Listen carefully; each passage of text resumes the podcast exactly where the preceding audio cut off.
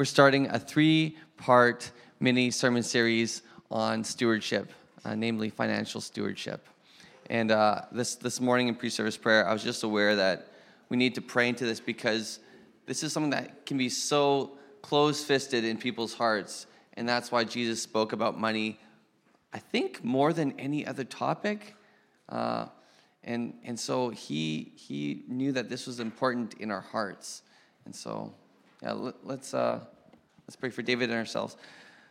Uh, Jesus, would you speak through David by your Holy Spirit? And Lord, would you give us soft hearts, open hearts to receive your word with meekness? In Jesus' name, amen. Amen. Thank you, Addison. So, this morning, if you're taking notes, we won't have any screens up, but we will have a sermon title. You can title your notes Proportional Stewardship. Proportional Stewardship. And uh, it's interesting that Jesus spoke about money more than so many other things, and we speak about money less than so many other things. It's kind of a taboo topic that we just don't want to talk about. It hits so close to home sometimes. And yet, I'm praying that God will actually give us joy when we think about this area because He is the God that owns everything as was it maybe during the prayer time, Jeff was talking about the cattle on a thousand hills, and they're somebody's cows, but God says they're His. And uh, as someone once said, God has all the money in the world that you need. You just got to find out whose pocket it's in. Did you get that? Yeah, you know, when we talk about giving, we talk about finances, we talk about stewarding what God has given us. I have to always start with my own childhood when my father began teaching me at the age of six. And you've probably heard me say this before, but he had a pile of bricks that he had taken from one chimney and he went, wanted to reuse them on another house. And we had to clean the mortar off the bricks. So we had a two pound sledgehammer and a three inch flat chisel, and you'd put it there and pop, and you'd knock the mortar off and then stack it up. And so dad said that he would pay us two pennies for every brick that we cleaned. So after I cleaned 100 bricks, I got 200 pennies. Well, actually, I got $2.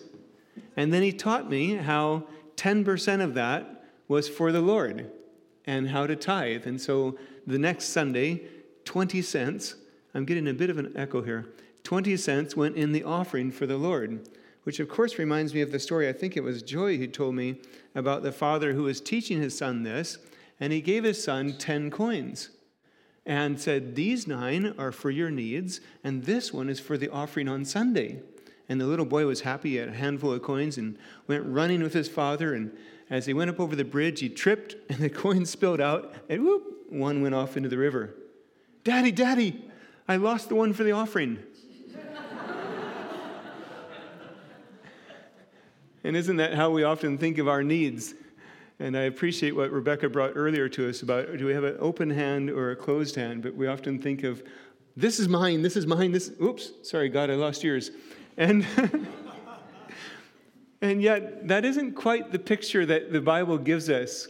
And the scripture has so many different examples about generosity and about trust and faith. And there's no way that we can cover it all, even in our three sermons or in the past. But if you're interested, you might go to our website go to sermon archives. Back in the fall of 2010, we had about 10 sermons on all kinds of financial topics, which are still as relevant today as they were then. So, just uh, three little summaries um, as we look at proportional stewardship and a few personal stories mixed in. First of all, I want to mention that I am the senior pastor, but I don't know who gives. So in our church, the treasurer, the bookkeeper sees all that stuff. Elders can see it if they want to, but most of us don't. So as I'm speaking to you, please know that I don't know who's giving in our church and who isn't. So that's not in my mind. I only know my own life in that. I'm also aware that in our church, we have faithfully been tithing to the point of typically balancing our annual budget. But in the past five years, we've given about $2 million more than that towards restoring the properties.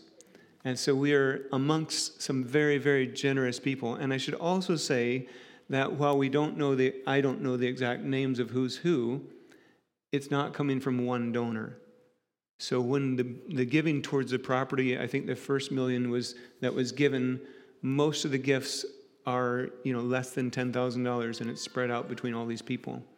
So that's just a little bit of a overview as we talk about uh, stewardship in general. Our church in the last five years has been through quite a sacrificial giving above our normal uh, stewarding, our normal tithing, because we've been responding to God's call to restore these properties for the next hundred years. Just as a little bit of an opener, what is money? If you are explaining to somebody, I think I actually I don't usually have cash, but I think I have a little bit of cash in here. Here's a 20. What is a 20? How would you describe it? Go ahead, shout out. A symbol for time and effort. A symbol for time and effort. Okay. That's a great one. Anything, anything else you would say?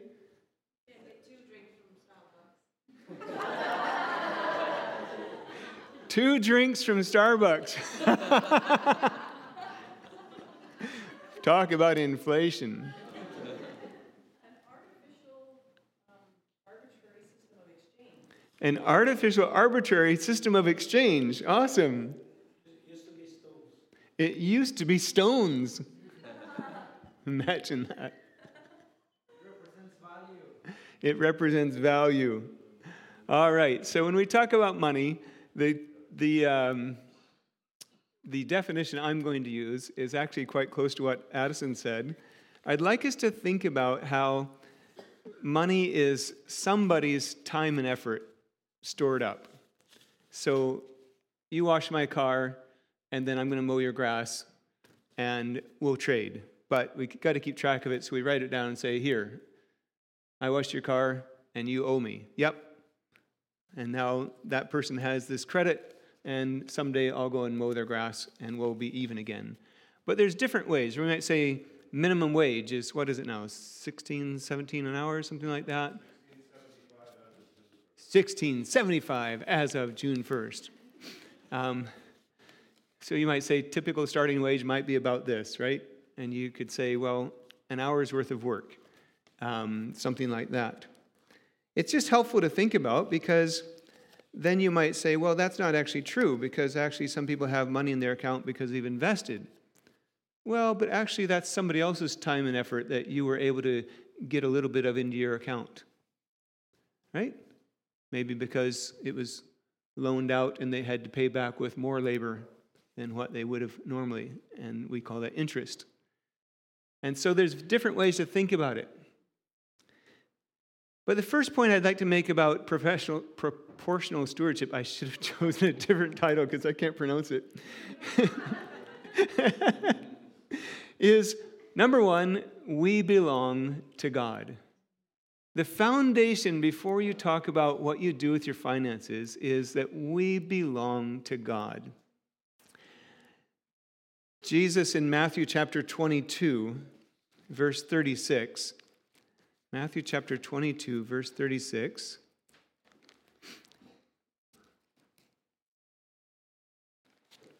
Matthew chapter 22, verse 36.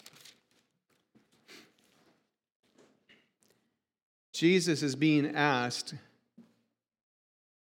uh, What is the greatest commandment? And so the teachers of the law are asking him, Hey, what do you think the best commandments are? Jesus says, Love the Lord your God with all of your heart, with all of your soul, with all of your mind. This is the first and greatest commandment, and the second is like it love your neighbor as yourself. All the law and the prophets hang on these two commands. First and foremost is love God with everything, with all your heart, with all your soul, with all your mind. And one of the things that we see in Scripture is this foundational story of the children of Israel when they were 400 years in slavery in Egypt. And then we read how God said to Moses, when God called Moses in Exodus chapter 3, we see his heart for his people in these words I have seen I have indeed seen the misery of my people in Egypt. I've heard them crying because of their slave drivers. I'm concerned about their suffering. So I've come down to rescue them from the hand of the Egyptians and to bring them out of that land into a good and spacious land, a land flowing with milk and honey. God sees his children in slavery and says, I want to bring them out and set them free. And then, of course, we have this amazing story through the whole book of Exodus of Moses going to Pharaoh, Pharaoh rejecting, and the words go back and forth of, Let my people go to worship me. And eventually, the people are free to go to worship. And it didn't mean they went to sing four songs. So, worship isn't just the first 20 minutes of our gathering this morning where we sing songs.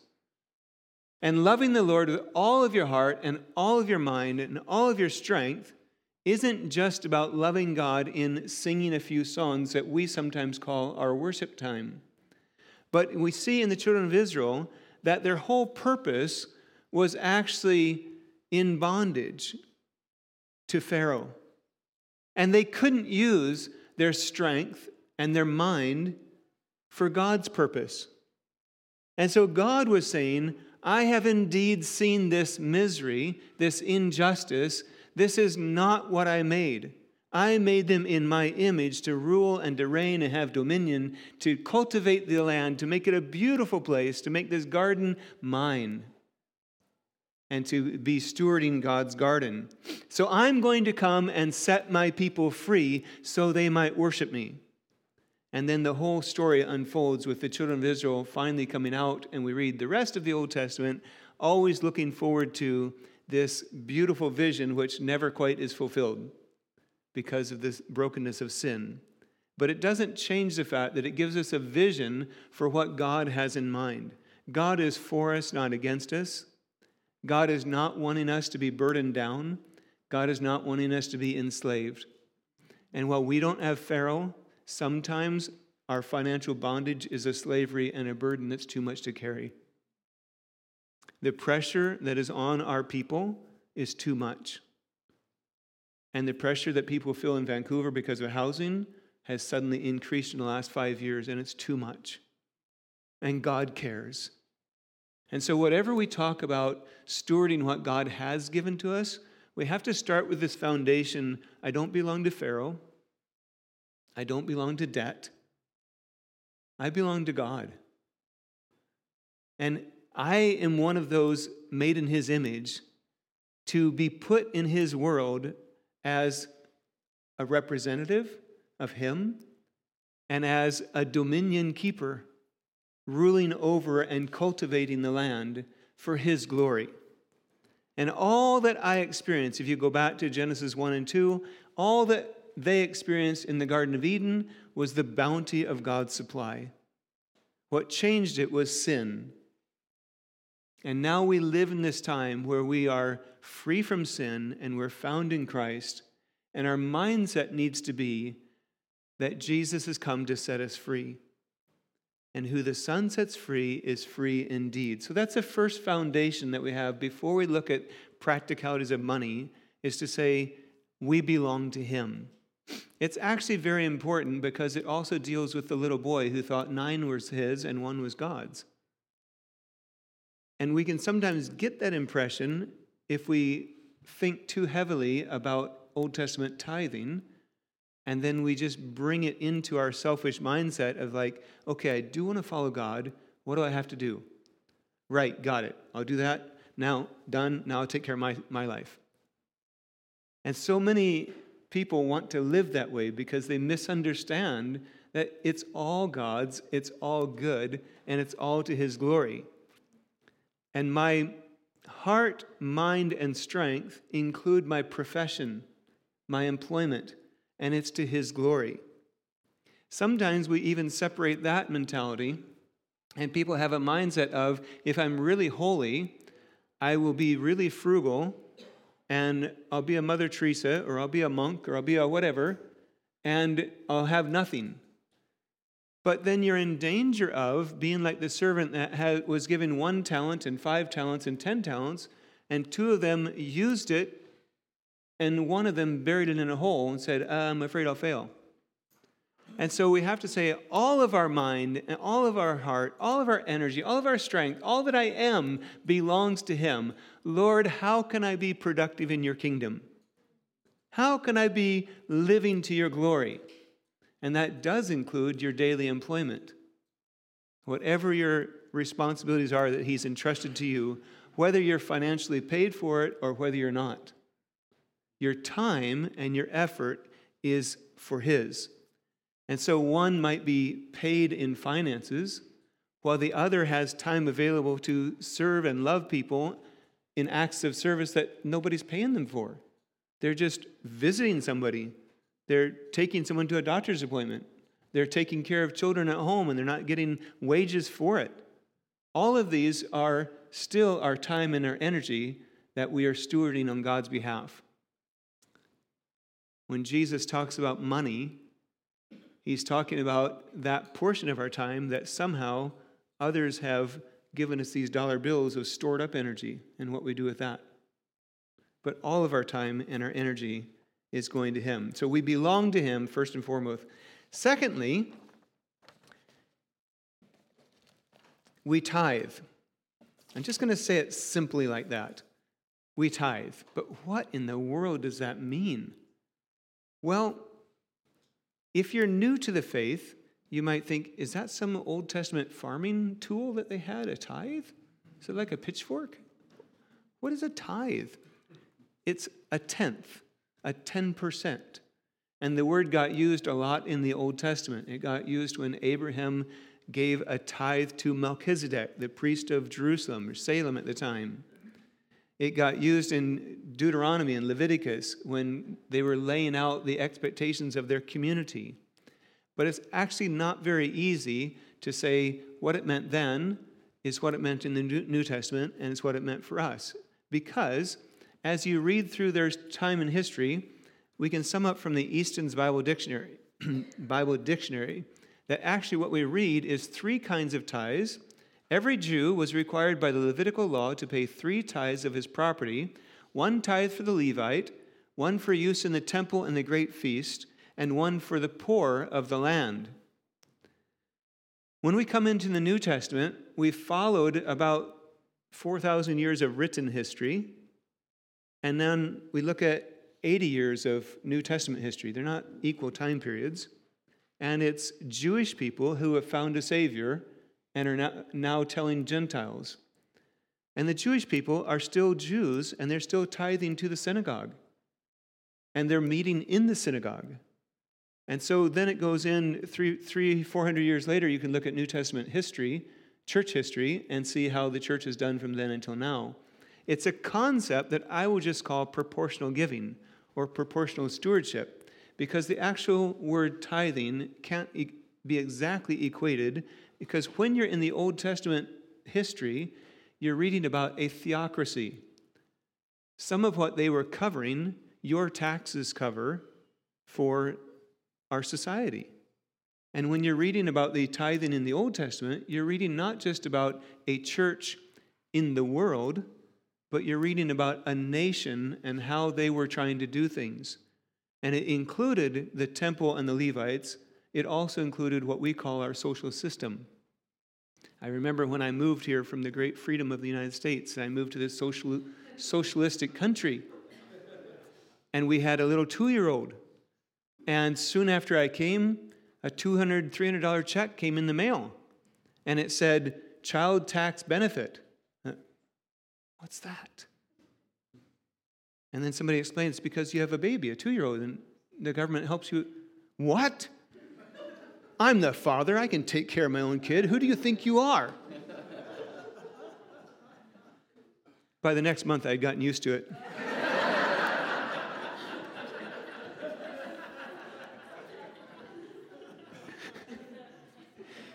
So we can't read the Bible and exactly equate everything because they had a social system that is to be studied and admired, and we can model how we think about things. What I love about the social system of the Old Testament is that it included dignity for the poor.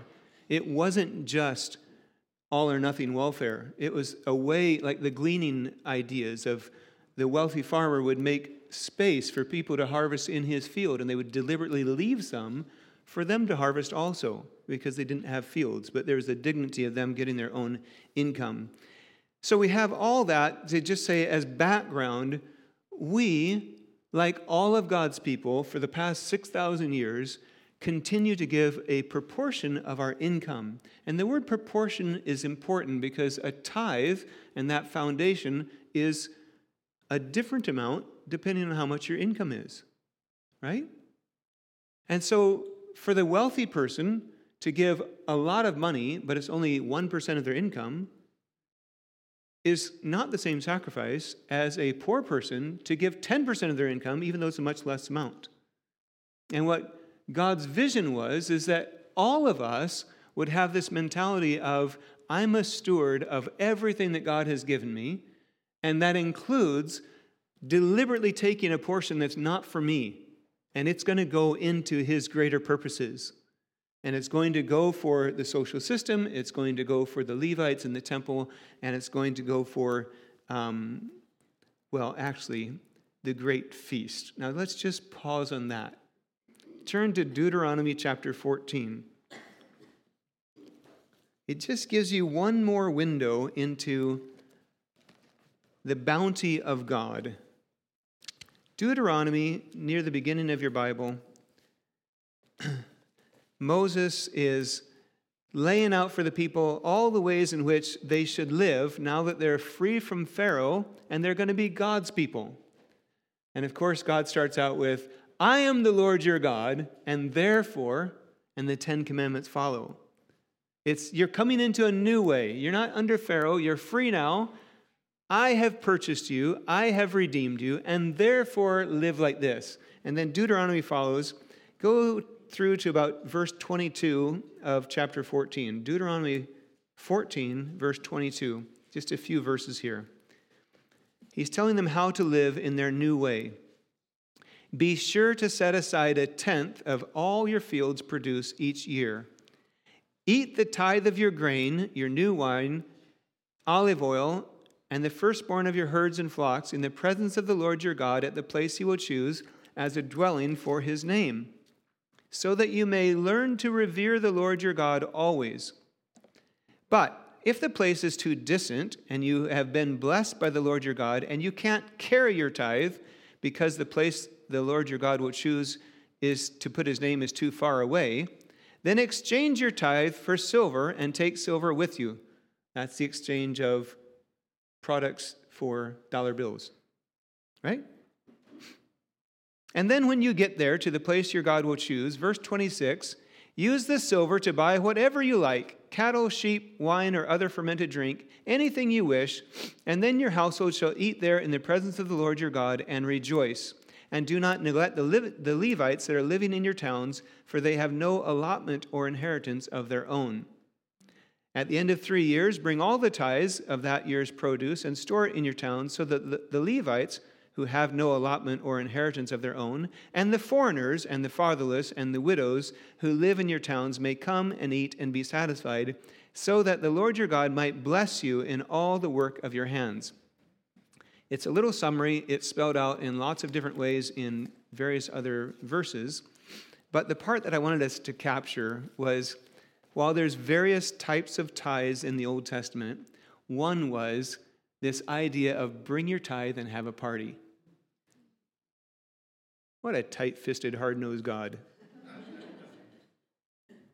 if you have this mentality of God doesn't want any fun and God just wants me to sacrifice and live frugally, you missed it. There was all kinds of different ways of giving that get spelled out through Leviticus and Deuteronomy, and frankly, it's too hard to sort it all out 4,000 years later. I mean, some people have sorted out, but I don't care that much.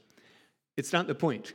But the point is that in the midst of all of their giving, was a major part of their tithing was hey, once a year, we're going to bring a tenth And when we come together, we're all going to family camp in Langley and we are having a feast. And it wasn't, if you're visiting or if you're watching online, we have a camp coming up the first weekend of July where everyone is welcome to come and go camping. But unlike these guys, we are asking 100 bucks a person, or no, 50 bucks a person, right? I think it's $50 a person. We're asking $50 a person to cover the cost of food. But in this time, we would just be bringing our chickens and our pigs from the farm, and we'd all be trucking them down in our cattle cart down to Langley and have a big old butcher hog roast, and we would just have a feast and a party the whole weekend. And there'd be way too much food. Or if it's too much trouble to truck it there, you don't have a trailer, just bring some money, and we're just going to have a massive party. Can you imagine? When you read the Old Testament feasts, keep that in your mind. Keep that in your mind. You read that they went for two weeks and had a party. With what? With the tithe money. With all of them coming together with the excess of their crop. And why? Because in that celebration, it was this praise of, look at what God has done. Look at the bounty that our God has given us. We're not under Pharaoh anymore. We're in this new land, and the grapes are the size of basketballs, and it is just amazing. And look at what God has done for us. And then we get together and we have a party with it. And no one felt guilty about, oh my goodness, we wasted so much money on the feast and we should have been helping somebody else. You know what? They did that too. But that wasn't the point. The point was there's a bounty that they're celebrating. It wasn't, we're so greedy this is mine and we're going to have a party and nobody else can touch it because it's us. We're going to go out to Langley and have it by ourselves and in our own little spot. No, no, no, no, no. This is the nation who was trying to take care of their poor and trying to take care of the foreigners. And then everybody come and have a New Year's celebration, a Canada Day celebration, a Victoria Queen celebration. What's our celebration? Those kind of things. Family Day celebration. And they get together and the whole nation is included. And so what, what the Hittites are doing and the Amorites are doing and Egypt is doing, we're going to party because our God has given us plenty. That's the vision that some of tithing has in the Bible. Some of tithing was in that vision. And then you caught something else in here. The Levites had no inheritance of their own. There's 12 tribes of Israel. One out of 12 were on staff. That's interesting. One out of 12 were on staff. But don't equate that to a church because it did include city hall and you know, army leadership and whatever else. But just think in terms of there was a group called the Levites that actually trusted God that they would live in the bounty or the want of the other tribes. And they had no control over their own. They would just say, We are here to serve, and our life will be uh, provided for at the bounty or the need of the other 11 tribes. And then you see times in Nehemiah or in Ezra where they hadn't been giving. And the Levites, instead of going destitute, had to spread out into the other tribes and get regular jobs because they couldn't do anything in the temple because there was no provision because God's people weren't interested in serving the Lord that way. And then Nehemiah or Ezra called them back to repentance and again provided for their common work together and their common temple worship as well. All these different va- aspects are in the scripture. And we can't put it all together today except to say tithing is an idea of giving a portion of your income and and uh, Christians from, or God's people from that day until now have been doing that. You heard one of my stories. I'll give you another one. Um, yes, at the age of six, my father taught me to tithe. At the age of uh, 19 or 20, I guess, my wife and I were newlyweds, and I was sold out for Jesus. And that meant that there's certain verses that would jump out at me, and I didn't know the rest of the Bible yet, but I was latching on to this one. And one of those verses is, don't let the left hand know what the right hand is doing. And so you give and you don't know what the left hand is doing and the right hand is doing. And how did that play into a newlywed family? We're not going to have a budget. Like, it doesn't matter that we don't have much money and that we're living in this tiny little one bedroom rental on the bad side of town where the police cars come and go all the time. It doesn't matter. We are just going to live and pay bills and work and do whatever. And I don't want to keep track of anything because the Bible says, don't let your left hand know what your right hand is doing. Well, praise God for my older brother Jonathan. He's wiser than I am, he's a year ahead of me. And he said, David, let me tell you what I've learned. Actually, if you commit to God how you will spend what He entrusts to you, then God will bless you. And He gave me another little window on budgeting, which suddenly made sense to us. And so we began with our zero based budget, where it just said, we don't know how much we need, but this is where our money is going to go. And we gave ourselves some spending money too. We each had $5 a week that could be unaccounted for. Do whatever you jolly well want which in today's interest rate is about $15. Is that what we figured out? So, about $15 today, you say $15 a week. If you want to buy pop, if you want to buy two Starbucks, whatever it is, and that's how we started our marriage. It says, okay, we can each spend $15 a week, or at that time, five, and the rest of it's going to these particular categories. And then anything over it goes XYZ. Do you know, God blessed us from the age of six, and Tina the same in her family, 10% always went to whatever local church we're part of, the ministry that we have, community with that group of people.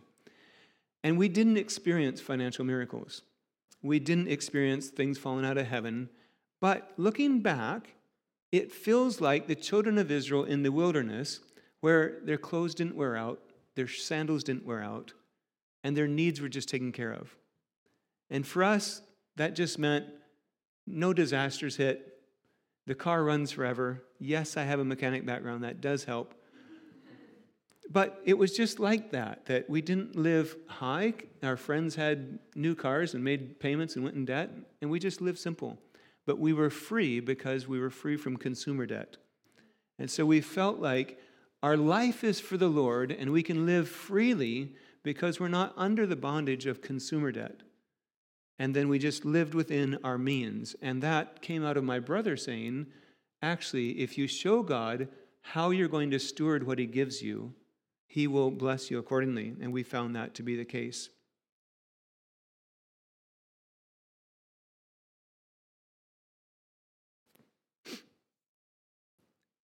Um, throw in one more story.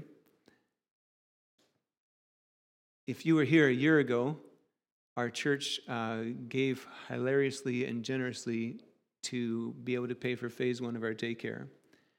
And at that time, we did something that we've never done before, and we publicly said what some people were giving. We've always given in secret. This time we lost our blessing, and we publicly talked about it. And um, it came out of a prophetic word of King David giving, and then his friends giving, and then the whole nation giving, and having too much. And out of that, if you go back to some sermon in November, you can hear the story. Look for the sermon on Nehemiah, and you'll hear that unpacked. The sermon on Nehemiah in November. What? First and Second Chronicles also. In that sermon on Nehemiah, I explained to you that we had just had an elders meeting, and we were going to pull the plug on the daycare. And my wife and I said, actually, this is what God's spoken. We will give a hundred thousand. We just need 12 people to join us. And then out of that, others joined, and 30 some people put together 800,000 in about three weeks in January. But what you haven't heard is the update. And this is what I want to tell you.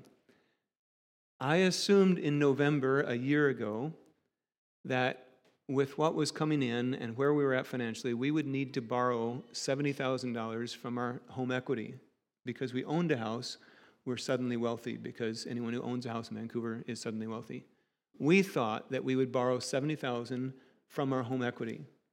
What happened in the end was that somewhere in the summer, for about three months, we borrowed maybe 15 to 20,000 and paid it back. So what we thought was going to be a debt out of our home equity that we would pay off in the next five or six years, instead was a couple of months of just borrowing a tiny bit. And I just want to tell you that we didn't know that a year ahead of time. So it's just a little bit of a miracle story of how did that happen? Well, God already knew what he had coming in the pipeline that we didn't know about. And there was finances that came from other places and savings that we hadn't expected. And in the end, the sacrificial giving turned out to be not much of a sacrifice. So I just want to say that as a bit of a testimony of what we experienced in that. Um, and it ties into number three. So, number one is we belong to God. Number two, we tithe. Number three, we steward. Number three, we steward. When we talk about stewardship and we talk about present day Vancouver, we have suddenly come into this vast inequality between those who own land and those who don't. But the value of each person is the same. Some of us, if we happen to own before certain dates in the calendar, you're a millionaire, but your brain is no smarter than the guy beside you, right? Especially for me. Honestly, I am a uneducated farm boy that was called to follow Jesus. Didn't want to ever go to school. And I don't know. And I came from a poor family, very poor, and we did not, we have never in our lives inherited any money from family. So we were just teenagers that got married. Well, I was, she's older.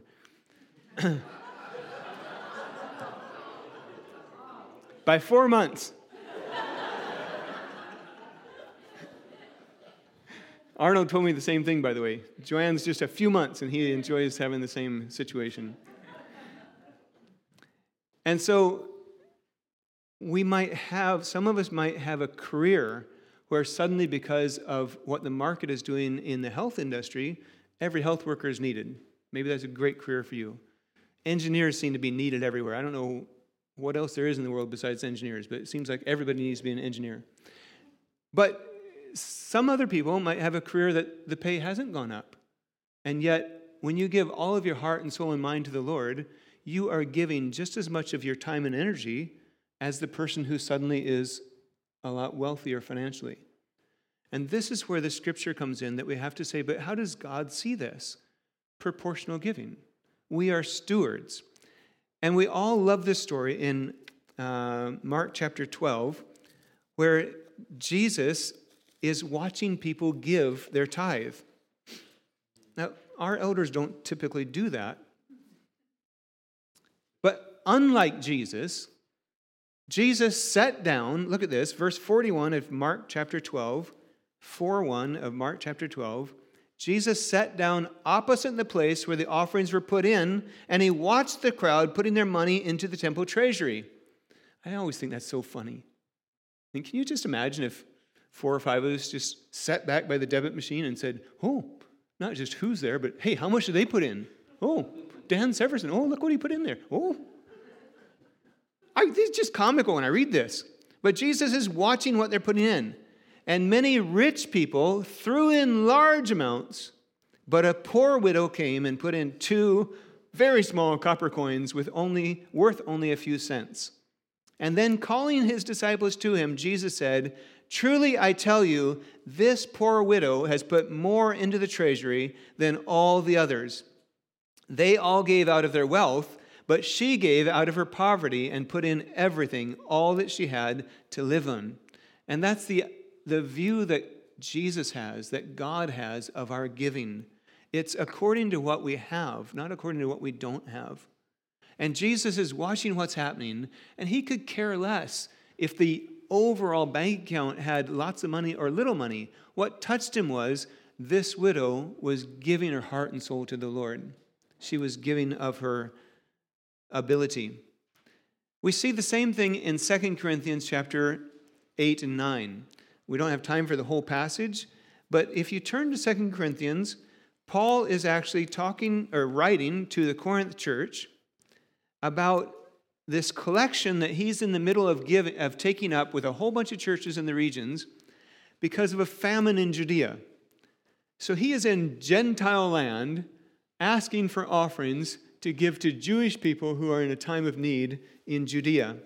And he's making preparations and going to great extent and sending people ahead to get the church ready so that when he comes, the offering's there. He's telling them stories about how the church in Macedonia had given so much when they were such poor people.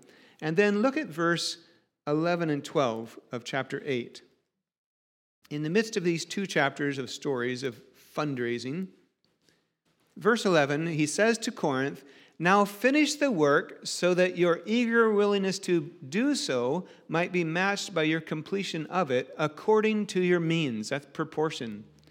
Verse 12 For if the willingness is there, the gift is acceptable according to what one has, not according to what one does not have. Our desire is not that others might be relieved while you are hard pressed, but that there might be equality and at the present time that your plenty might supply those who are in need, so that in turn their plenty will supply what you need. The goal is equality. As it's written, the one who gathered much didn't have too much, and the one who gathered little did not have too little. And you have this picture in the middle of major funding and offerings being given, this picture of equality and this picture of value. That each person is of the same value, and he's not counting who gave $10,000 and who gave $50. He's just saying, let's just give according to our heart. And God accepts whatever we give according to what He's entrusted to you. You're a steward of what He's entrusted. And I want to say that it's actually more difficult for a rich person to steward than it is for a poor person to steward. It's more difficult. Because when we were on our, we call it the duct tape budget, the $5 a week budget. When we were on our budget, it's called the duct tape budget because one time Tina's shoes needed duct tape until we had money to buy new shoes. Honestly, there was money in the kitty for something else, but no, that was for something else, and we hadn't saved up money for clothes yet. So, and I felt like such a heel when her dad says, "Aren't you going to take care of my daughter?" And uh, he's a big German guy. Aren't you going to take care of my daughter? Well, she got duct tape on her shoe for. But that's how we were at that time. And whether we're at that time or another, it's easier at that time to give proportionally. Because you're stewards of everything God's given you, and you actually need 100% to pay the bills. And so all you do, all we did at that time, was we gave 10% to the Lord, and then we stewarded the rest for the bills. But when you suddenly inherit a million dollars because the house prices in Vancouver skyrocketed, you have to say, I'm stewarding much more than I need. How, Lord, do you want me to do this?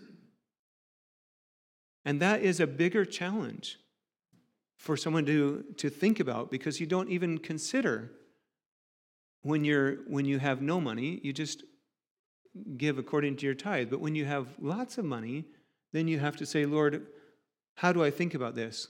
And in that case, how do you think about equity and debt and all those kind of crazy things that are not easy to understand? And that brings us to Paul's uh, words in 1 Timothy. 1 Timothy chapter 6, Paul has something to say not just to the widow and not just to Corinth, who's deciding how much to give in an offering, but in general to wealthy people. 1 Timothy chapter 6. And one note before we discount that we are not wealthy, we just have to take into account that we now have friends around the world. You and I are connected around the world in ways that 20, 30 years ago we weren't. And two weeks ago, when I'm sitting in the UK in the UK in a conference, I'm around the table with my friends in Zimbabwe, where uh, inflation has gone through the roof. They are just as valuable as I am, and their mind is just as sharp as mine is, but their finances are in a whole different situation than we are. And that's true if you're buying Starbucks or if you're ha- talking about property in Vancouver. Either way, we are of this 1% that is so rich compared to the rest of the world to think that we can spend money at Starbucks makes us rich, right? And so we have to all listen to what Timothy is told by Paul in verse 17. Command those who are rich in this present world not to be arrogant, Just stop right there. You could spend a whole day on that part of the verse, right? How is it that when we have financial success that our pride just goes through the roof, right? I achieved, I've accomplished, I'm secure. Wow, we're stable. You just feel so good. And that's the very first warning. Command people in that situation not to be arrogant and not to put their hope in wealth, which is so uncertain. You wouldn't think that until 2008 and 2016. And suddenly, a whole bunch of people felt uncertain about all their investments. They thought they were stable, and they just about thought the whole world's going to get turned upside down, and it just might. So don't put your hope in wealth, which is uncertain, but instead put their hope in God, who richly provides us with everything for our enjoyment. Now, that is also an amazing statement. He doesn't say, and put your hope in God, who wants you to be frugal and poor and live on nothing, and you're an idiot if you have something. He doesn't say that.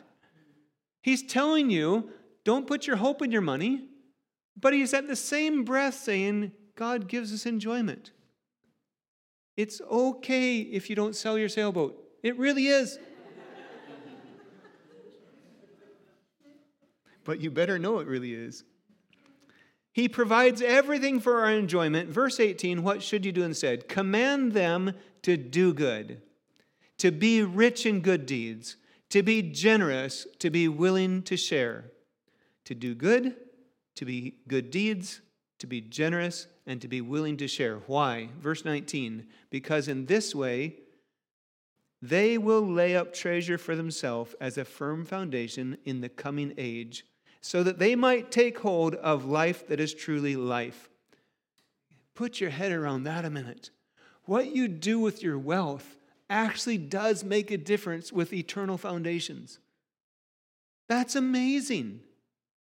How you handle your wealth and whether you put all your hope in that or whether you just don't let your left hand know what your right is doing and you freely give, freely it was given to me, freely I'm going to give. Lord, how do you want me to steward this? Lord, what do you want me to do with this? And as you do that, it doesn't matter that the person around you does or doesn't know your circumstance. God sees. And you are doing something eternally for your future.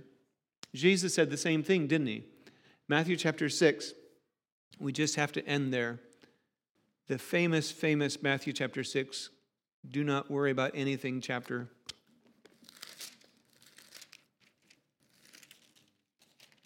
Verse 19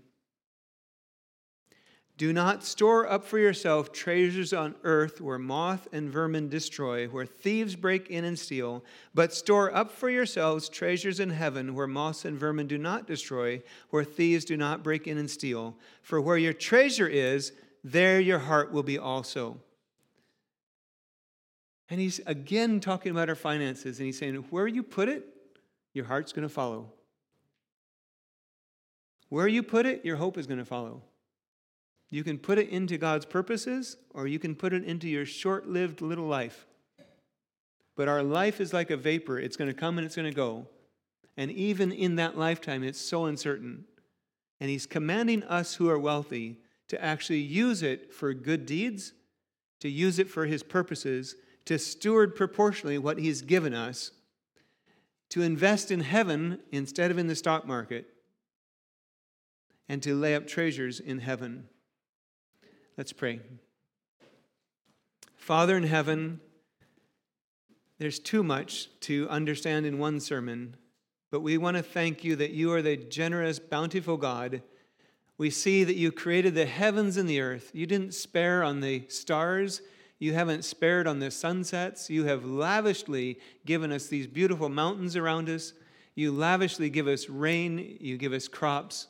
You give us all that we need for our provision. Lord, you give us more than enough.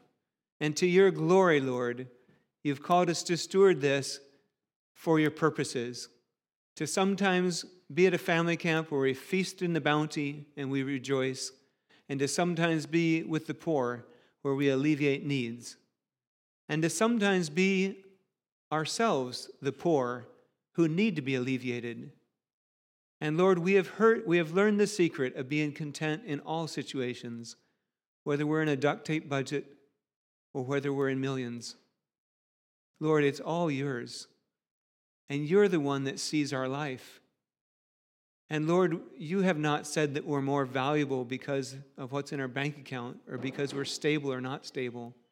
And we just want to be before you as your people to be faithful and to shine in your goodness and to be a testimony of this bountiful God who cares for one another, cares for us. Lord, would you come and speak to us in our heart and mind? Each circumstance is so different here in this room. And we pray for those that are currently in financial need, that they would know your provision and your bounty. We pray for those that have life easy right now financially, that they would know your call to stewardship, to be rich in good deeds. And we pray that the combination of this would make you famous in our world, would draw people to follow the good God. In Jesus' name, amen.